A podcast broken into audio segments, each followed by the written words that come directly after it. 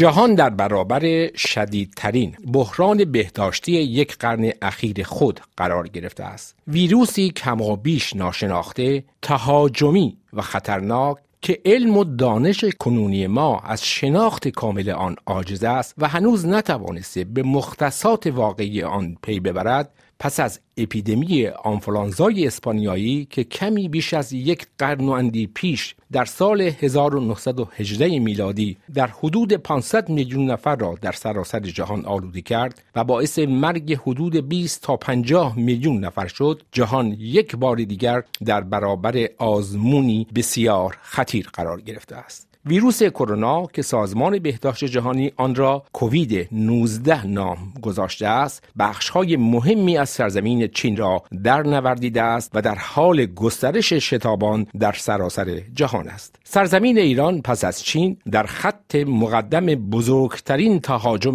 این ویروس خطرناک و کشنده قرار گرفته است. این ویروس تا کنون در ایران صدها نفر قربانی گرفته و هزاران نفر را مبتلا ساخته است. و تازه این آغاز ماجراست. و اپیدمی کرونا در آغاز روند شیوع خیش در ایران است و در هفته ها و ماهای آینده این بحران می تواند شدت بگیرد. در همین حال بسیاری پرسش می کنند چرا ایران پس از چین کانون اصلی این اپیدمی قرار گرفته است. چه خطایی صورت گرفته که این ویروس کشنده به ایران وارد شده و با شدت گسترش یافته است؟ ساختار بهداشتی توان بیمارستانی و پزشکی کشور آیا در شرایط کنونی توان مقابله و جلوگیری از انتشار کرونا را دارد یا نه؟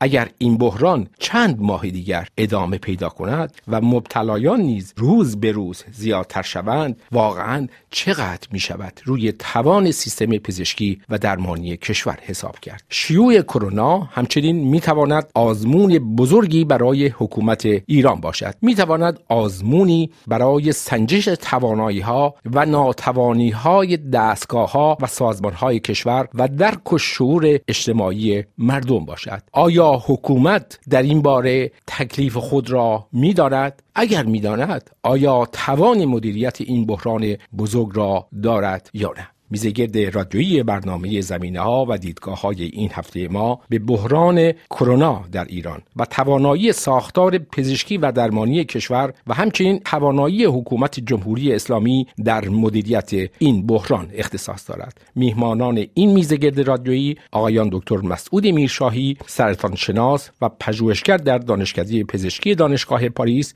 و آقای دکتر سعید پیوندی پژوهشگر در امور آموزشی و دانشگاه ها در فرانسه هستند.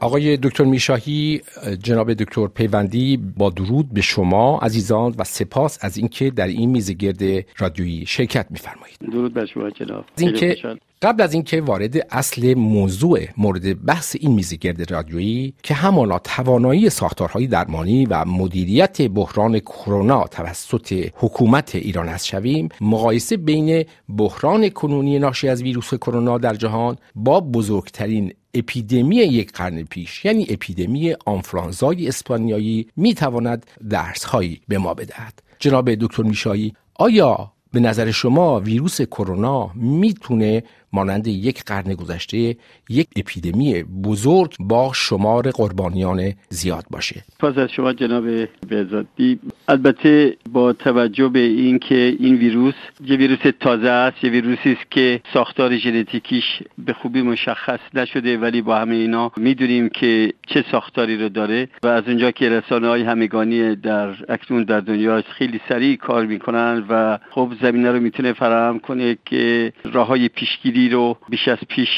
ترویج بده و امکانات دارویی نه اینکه دارو برای خود ویروس ولی امکاناتی بهداشتی برای مردم بیشتر است. احتمالا به اون فلاکتی که ویروس زمان قدیم در اسپانیا شایع شد در زمان جنگ جهانی اول به اون مرحله نرسیم. ولی با همه اینا باز هم خطرناک است و این آغازی است که در جهانی شدن این بیماری هست. ما تقریبا دو ماه که داریم از طول عمری این ویروس میگذره و تقریبا از یک حالت اندمیک به یک حالت پاندمیک یعنی به جهانی شدن رسیده است و زمینه رو فراهم کرده است که قاره ها با هم ارتباطاتشون رو گسیختن و کشورها به همین ترتیب و زمینه رو هم از نظر روانشناسی و از هم از نظر ساختار بیماری و بیماری عفونی به گونه فراهم کرده است که اکنون شرایط خاص خودش رو به وجود آورده و این شرایط ویژه زمینه رو فراهم کرده که یک پسیکوز یک ترس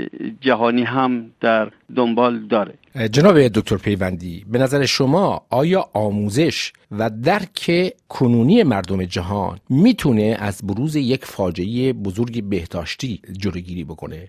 من فکر کنم که دکتر میشایی در صحبتاشون به حال این موضوع رو توضیح دادن یعنی یکی از تفاوت هایی که با قرن پیش الان وجود داره اینه که هم وسیله ارتباطی هست و همین که سطح دانش عمومی خیلی بالاتر از اون زمانه و میزان آگاهی که افراد به مسائل مربوط به سلامت و بهداشت دارن با قابل مقایسه با اون زمان زمینی که الان در حقیقت چه رسانه های جمعی چه نهادهای رسمی به طور فعال مداخله می‌کنن برای اینکه افکار عمومی رو آگاه بکنن هشدار بدن یا سیاست هایی داشته باشن که جلوگیری بکنه از این در واقع گسترش شدید. و برای همین هم میشه گفتش که چه در بود کلان و چه در بود فردی ما از آگاهی ها و توانایی برخورداریم که یه قرن پیش یا در دوره های قبل نبودیم و همین در واقع باعث میشه که خوشبینتر باشیم نسبت به عواقب و پیامدهایی که این ویروس می‌تونه برای جامعه انسانی داشته باشه در مقایسه با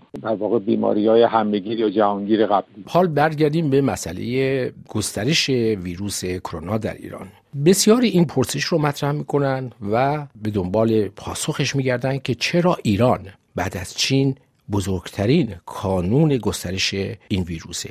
آقای دکتر میرشایی به نظر شما آیا خطایی صورت گرفته یا تساهلی از سوی حکومت و مدیریت سیاسی کشور صورت گرفته که ایران دومین کانون بزرگ گسترش ویروس در جهانه؟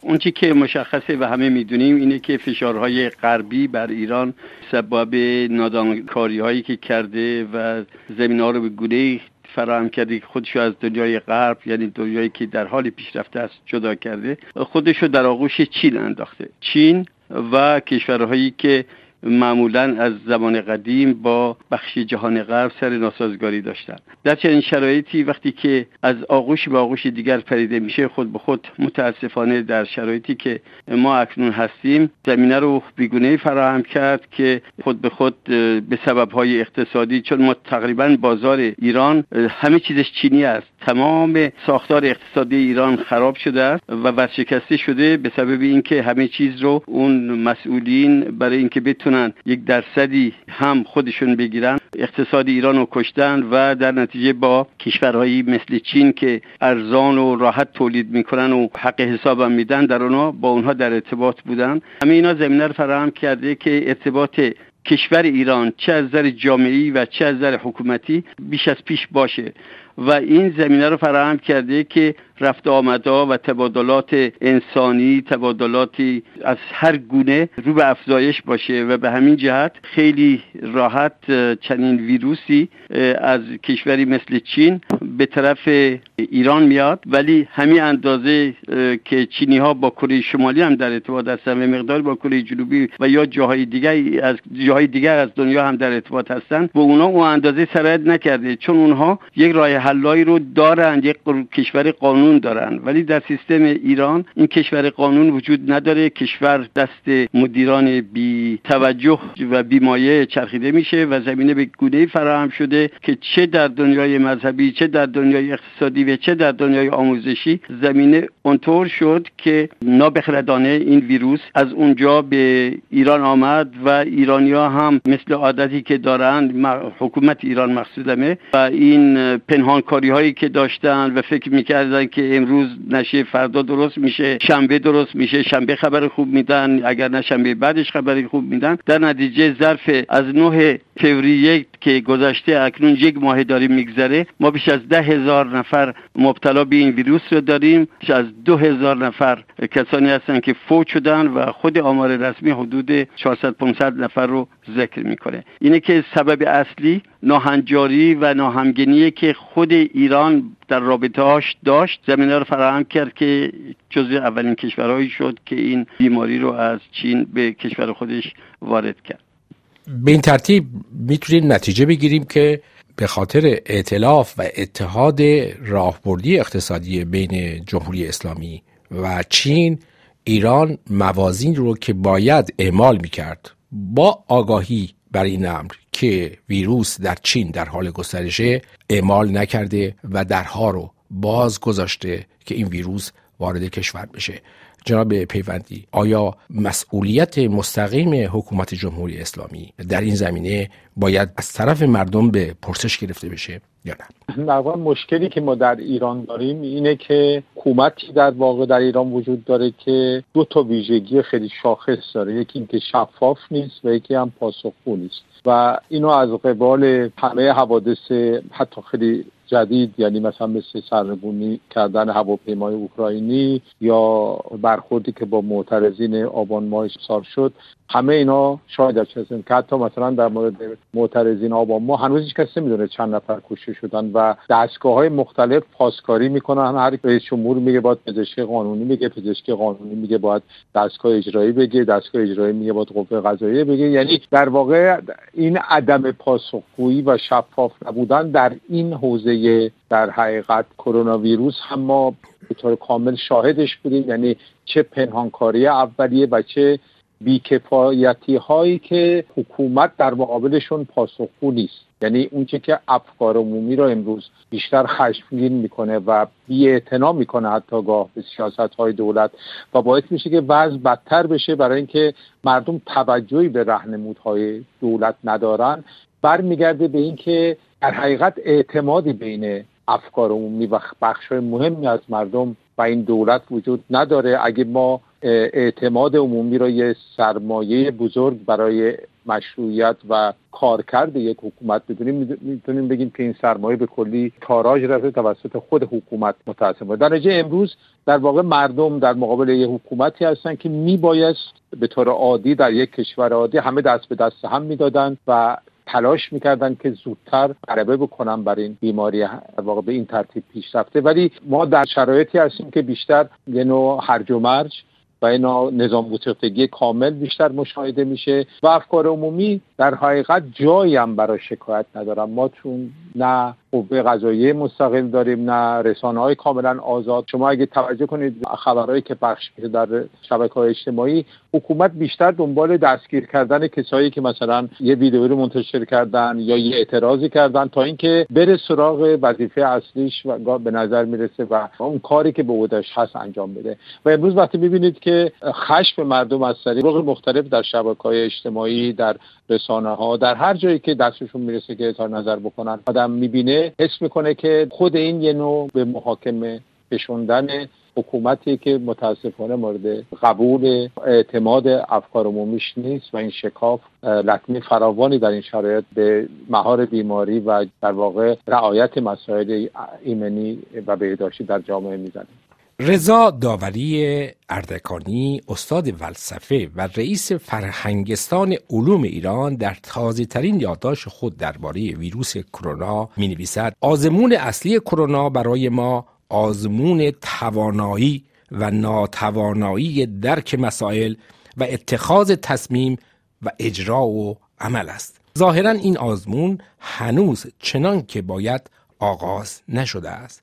زیرا کشور و مردم از بحت ناشی از حجوم و حمله بیرون نیامدند. بلا و مصیبت آمده اما بلا و مصیبت به خودی خود آزمون نیست بلکه وقتی به آزمون تبدیل می شود که آزمایشگری وجود داشته باشد و قصد آزمایش کند. و کاش اگر قرار است آزمونی صورت گیرد آنکه مسئولیت بیشتر دارد در صدد آزمایش براید زیرا اوست که باید کار کشور را سر و سامان بدهد. مردم و صاحب نظران هم می توانند این قبیل پیشامدها را آزمایش کنند. اما مهم آزمایش متصدیان امور است. این آزمایش را چندان آسان نباید گرفت. زیرا برای حکومت دشوار است که در آن چه می‌گوید و در درستی کاری که می‌کند شک روا دارد. آقای دکتر میشایی آیا به نظر شما حکومت ایران تکلیف خودش رو با کرونا می‌دونه و اگر می‌دونه آیا توان مدیریت این بحران رو داره یا نه؟ سفانه در ایران اون چیزی که از همه کمتره مدیریته ما فقط در سطح پروپاگاند و تشویق و کارهای مذهبی ممکنه استاد بوده باشیم و به دروغ و با کلک بتونیم چیزهایی رو برای مردمی عام مردمی که در کل مذهبی هستند و گوش شنوا به این آدما دارن به نتیجه رسیده باشیم و نتیجهش هم همین هزاران امامزاده است که در ایران ساخته شده. ولی برای بقیه کارها اگر ما نگاه کنیم در هیچ کاری مدیریت نداشتیم. هیچ مدیر حسابی مدیری که از خونده باشه تجربه داشته باشه ما در قدرت نداریم. ما در ایران مدیران فراوانی داریم که خیلی خیلی خوب هستن. ولی در گوشه افتاده هستند چگونه میشه که از ایران همین افراد وقتی که به کشورهای خارج میان جز مدیران درخشنده در سطح جهان قرار می‌گیرن. ولی در خود ایران به عنوان یک نفری که حتی اظهار نظرشون هم حکومت از اونها پرسشی نمی‌کنه از اونها نمی‌پرسه. اینه که مشکل بزرگ ما در این چهل سال مسئولین عادت نکردن که راست بگن. در میان کسانی که دانشپژوه هستند او اندازه راه ندارند به خاطری که همیشه هر کسی هر مسئولی اطراف خودش مانند شخصیت خودش رو پر کرده و کسانی نیستند که بتونن این مسئولین بی تجربه رو راهنمایی کنند جناب رئیس اکادمی گفته است که آزمون یک کشور فهمیده وزارت بهداشت خودشو باید جز این پروژه های که امکان داره سبب فلاکت مملکت بشه کشور بشه باید همونطور که در ارتش امکانات رو از پیش مطالعه می‌کنن و راه های دفاعی رو هم مشخص می‌کنن در کار بهداشتی هم باید یک چنین کاری می‌شد. باید یک کشور بیدار با توجه به افرادی که در این کشور ما داریم من که در سطح پزشکی هستم می‌دونم که در ایران دکترهای بسیار بسیار زیرک و توانا هستند که نظر اینها رو هیچ کس هیچ وقت مسئولین نپرسیدن. اینها در خارج از گود قرار گرفتن. اینها کسانی که باید ایران رو برای چنین آزمون آماده می‌کردن اینا هستند که اکنون در صحنه نیستن. اینه که مشکلات ما با دعا و جنبل و نمی‌دونم اون جادو و اون امامزاده ها و این زریعه ها و اینا داره میگذره. و مردم از زمان قدیم تمام کسانی که به ایران سفر کردن گفتن که ایرانی خیلی خیلی به سرنوشت اعتقاد دارن. یعنی بارشون آوردن که اینطوری باشن. و اکنون حتی در سطح حکومت مردم فکر می‌کنن که بله اگر این صد دفعه اگر دو درصد ممکنه بمیرن که به اشتباه این شایع شده که دو درصد می‌تونه بمیره از کسانی که آلوده شدن. میگن خب این دو درصد که چیزی نیست. 98 تا دیگه میمونن. ولی خب در کشوری که جان آدمیزاد ارزشی نداره خب در نتیجه وزارت بهداشت هم حرکت جدی نمی‌کنه و بعدم راه های نهایی هم که پیشنهاد می‌کنه سمپاشی شهرستانش سمپاشی قریه ها سمپاشی زمین ها این است که ما اکنون در یک شرایطی قرار گرفتیم که آدمای با تجربه و صاحب نظرمون در کنار گفت هستن. آدمای دیگه که از اونا هیچ کاری بر نمیاد در رأس تصمیم گیری هستن و در نتیجه همه اینا زمینه را فراهم می‌کنه که مسئولی جوابگو نباشه. نه در رأس مجلس مردمی مثلا نه در سطح وزارت ها و نه شخص اول مملکت که نمی‌دونم اون ولایت فقیه باید باشه یا رئیس جمهور باشه. بالاخره هیچ کدوم اینا جوابگو نیستن. هیچ کدوم اینا مسئولیت به عهده نمی‌گیرن و نگرفتن و همین شده است که ما اکنون می‌بینیم که چگونه این بیماری بیش از پیش ظرف یک ماه از دو نفر به ده هزار نفر رسیده جز سنت های رسمی. حالا به نظر من خیلی خیلی بیش از اینا هست که در آینده خواهیم دید. در فقدان یک مدیریت کارآمد و منسجم همونطوری که آقای دکتر میشایی بهش اشاره کردند خبرها و گزارشهایی رو ما از ایران داریم که نشون میده که مردم در شهرستانها و مناطق مختلف دارن تجهیز میشن و خودشون دارن آنچه را که حکومت در توان نداره یعنی نمی‌تونه انجام بده یا نمی‌کنه مردم خودشون انجام بدن. آقای دکتر پیوندی شما فکر می‌کنید که عدم حضور دولت در مدیریت بحران می‌تونه کمک بکنه به ایجاد یک همبستگی مردمی و گروه های مردمی که به طور خودکار جوشش داشته باشن و بتونن این مسئله رو تا حدودی کنترل بکنن در ایران؟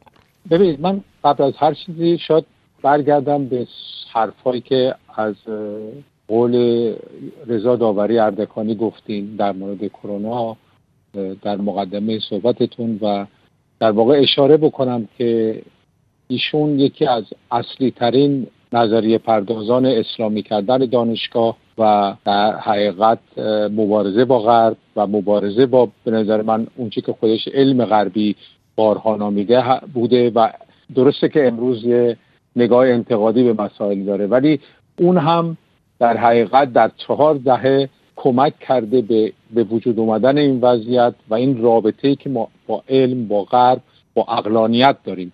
سوال اصلی شما بخوام برگردم. ببینید ما با دو تا پدیده در رأس حاکمیت مواجه هستیم. یعنی با یک ناتوانی بیکفایتی هرج و مرج مدیریتی که این برای اولین بار است و در جریان اتفاقات متعدد گذشته و مدیریت کشوری ما دیدیم که در مورد زلزله ها سیل ها همه اتفاقاتی که تا الان افتاده هیچ وقت نتونستیم واحد یه مدیریت با کفایتی باشیم که بتونه مردم آرامش خاطر بده بتونه بحران رو حل کنه و به طور واقعی در واقع در کنار مردم باشه در, در کنار جامعه باشه. اون که در مورد بحران کرونا بهش اضافه شده به نظر من این دوگانگی در رأس حکومت ایران هست. یعنی دینی بودن یک حکومت باعث شده که همزمان یه نگاه که بیشتر با قضا و قدر سر و کار داره با سرنوشت انسان سر و کار داره با مسئلت الهی سر و کار داره یا به کارایی روش های مذهبی سنتی شفابخشی اماکن مذهبی به اینجور چیزا اعتقاد داره و در کنارش هم می‌خواد با اقلانیت جدید با به سراغ همچین پدیده بسیار مهمی بره. و در هفته گذشته ما دیدیم که چجوری این تناقض در حقیقت جامعه رو به فلجی کشوندنی به قرنطینه نکردن قوم یا در واقع باور به این که در یک مکان مقدس در شهری که میبایست بر اساس روایات و بر اساس روایاتی که از امام جعفر صادق هست اگر بلای ناظر شد به اون پناه برد یا سه در از دروازه های بهشت بهش میشه یه همچین اتفاقی بفته اینا بی تاثیر نبود در این در اون عقب موندگی که ما الان می‌بینیم در برخورد با این بیماری. اگر ما یه جامعه مدنی داشتیم که می‌تونست به موقع بسیج بشه و به, به کمک دولت بیاد به کمک جامعه بیاد حتما اینجوری در واقع می‌تونست مثبت باشه. ولی اون چی که ما امروز می‌بینیم قرار دادن مردم در مقابل مردم هست. یعنی وقتی که مردمی به حرف دولتشون گوش نمی‌کنن عدشون می‌خواد وقتی از خونه در نیان در میان. عدشون می‌خواد مسافرت نرن دست برعکس اون چی که دولت میگه دست مسافرت می‌زنن. و مردم شهرهای دیگه به ناچار در واقع میرن دروازه شهرهاشون و نمی‌ذارن ماشین های کسای دیگه بیاد. این اسمش نه همبستگی است به نظر من این اسمش یه هرج و مرج عمومی. شما در چین در کره جنوبی در فرانسه در ایتالیا چه کسی سکاندار مبارزه علیه این ویروس هست. آیا مردم خودشون دست به کار شدن که یه چیزی رو ممنوع کنن؟ اون چیزی که از مردم خواسته میشه اینه که نکات رو رعایت بکنن در واقع کارهای ضد بهداشتی نکنن کارهای ضد عقلانی نکنن و در هماهنگی با نهادهای جمعی عمل بکنن برای اینکه ما در حقیقت بتونیم سریعتر غلبه بکنیم. این کاری نیست که با هم بسیج مردم حل بشه. بسیج مردم به معنای رعایت نکات بهداشتی توجه به نکات ایمنی چیز بسیار مهم است ولی آمدن مردم در جاده ها بستن جاده ها با, سنگ و شن و با چوب دستی جلوی ماشین های دیگر رو گرفتن اینها در واقع نشانه ناتوانی از همگسیختگی سراسری است. ما در حقیقت این کار را میبایست دولت می‌کرد این کار را میباید دولت می‌توانست مقرراتی که خودش وضع می‌کنه را اجرا بکنه و یا ما یه چیزی را در واقع بهش معتقدیم و فکر می‌کنیم باید شهرهای قرنطینه بشن و این کار به صورت قانونی اجرا می‌کنیم. همونجوری که در چین در ایتالیا در کره جنوبی یا در فرانسه شاهدش هستیم. یا اینکه خواهش و تمنا از مردم و بعد خواستن به اینکه خودشون به میدون بیان این فقط در واقع نشون دادن ناتوانی و بیعملی دولت و عدم کفایتش برای برخورد به یک فاجعه که امروز داره در مقابل چشمان جامعه اتفاق میفته حال برگردیم به ساختار درمان و بیمارستانی کشور. آقای دکتر میشایی آیا ساختار بهداشتی و توان بیمارستانی و پزشکی کشور به نظر شما که پزشک متخصص هستین آیا توان مقابله با انتشار ویروس کرونا در ایران رو داره یا نه.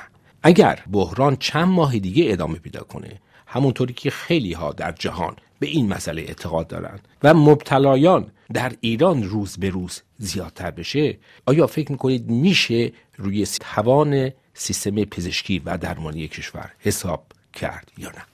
متاسفانه از زمانی که در این یک ماهی که این ویروس اومده و تعداد مانند همه اپیدمی ها تعداد و بیمار همهگیر تعداد روز به روز بیشتر میشه خب زمینه به گونه فراهم شده که با توجه به اینکه ما هنوز در شهرهای بزرگ مثل مثلا تبریز مشهد تهران شهرهای بزرگ مثل اصفهان و شیراز اینا ممکنه امکانات اولیه برای مبارزه وجود داشته باشه.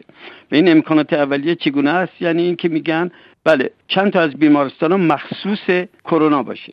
مخصوص بیمارانی که به این ویروس مبتلا شدن. و بقیه رو به هر دلیلی شده در یک جای دیگه بستری می‌کنن و یکی از راهاش اینه که بیمارستانی های ویژه این کار رو تنظیم کنن ولی نمی‌تونن بسازن. اون چیزی هست باید مردم رو از جای دیگه محروم کنند و اون بیمارستان رو ویژه بیماری های کرونایی قرار بدن. ولی از اینجا که ما می‌دونیم این تعداد بیمارستان ها در ایران بسیار کمه.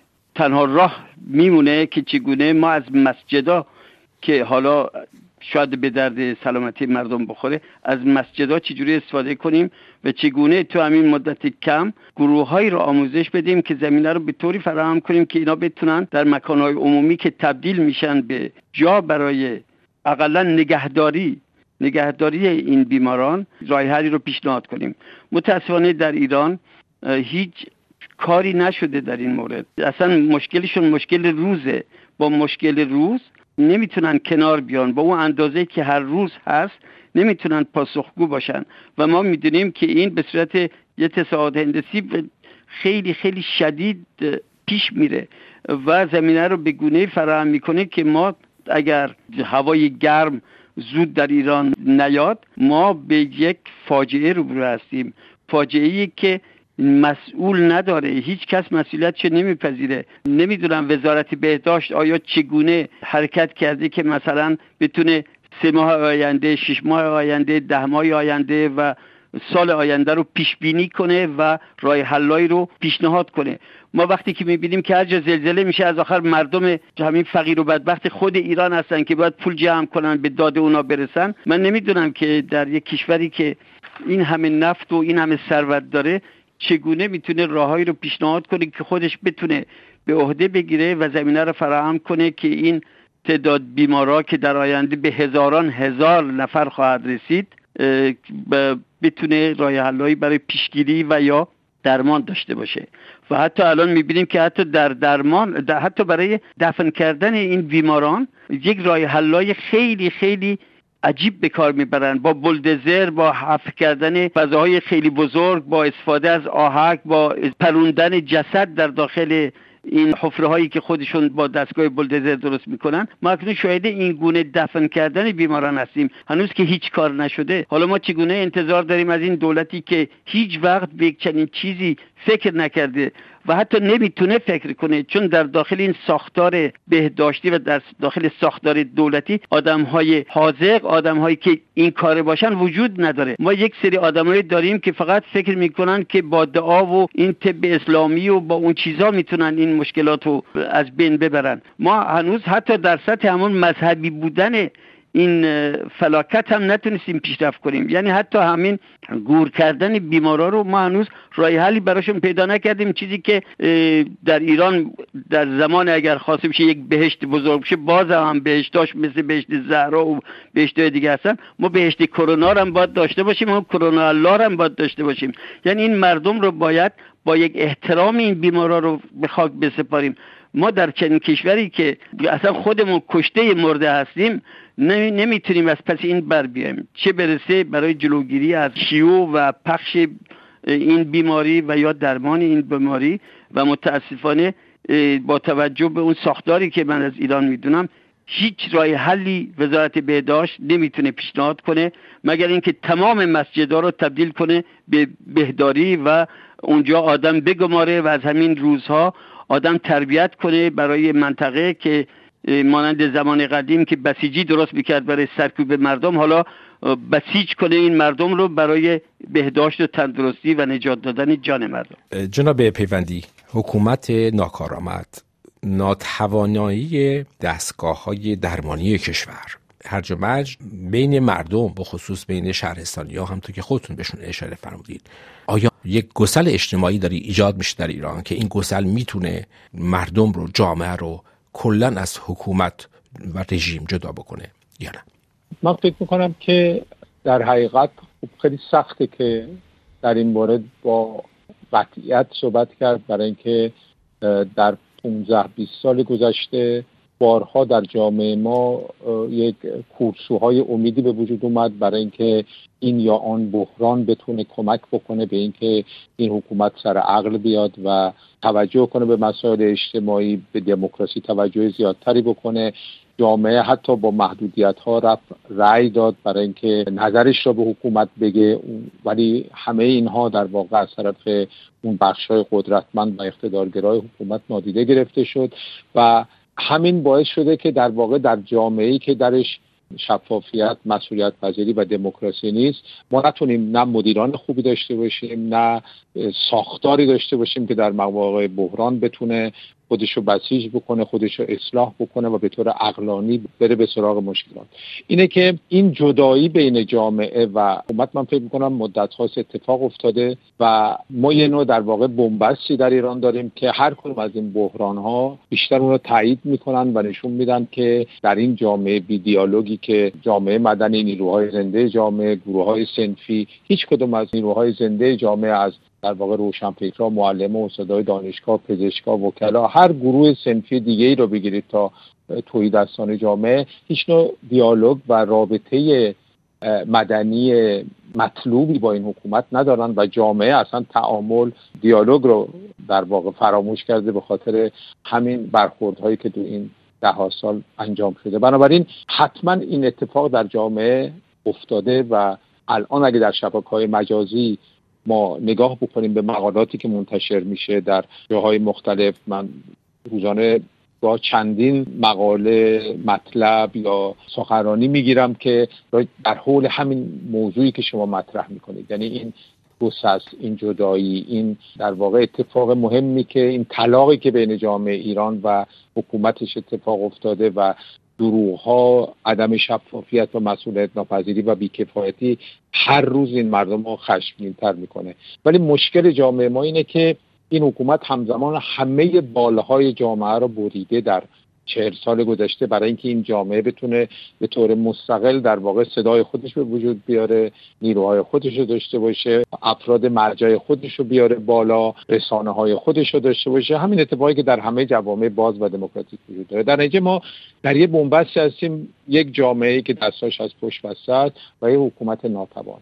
و این اتفاقات فقط در واقع اون زوالی که ما داریم برای زندگی می‌کنیم و متاسفانه تشدید می‌کنه چون مردم همه می‌دونن امروز چه چیزی را نمی‌خواهند. اون اسم جمهوری اسلامیه. ولی همزمان به خاطر نبودن این دیالوگ و نبودن امکان رشد جامعه مدنی و امکان دیالوگ مدنی اون چیزی رو که ما می‌خواهیم در مقابل این بذاریم متاسفانه وجود نداره و این عدم وجود این آلترناتیو این جایگزین باعث میشه که حکومت با خیال راحت کارش ادامه بده برای اینکه در این خلع در واقع در این خلع سیاسی داریم زندگی می‌کنیم و مردم هم مستاصل باشن و خودشون رو ناتوان از اینکه بتونن در سرنوشت عادی کشورشون مشارکت بکنن. بنبستی که ما درش هستیم به این نحو به وجود اومده و متاسفانه هیچ روزنه ای الان یا هیچ افق مثبتی در شرایط فعلی دیده نمیشه و راه برای همه چیز بازه.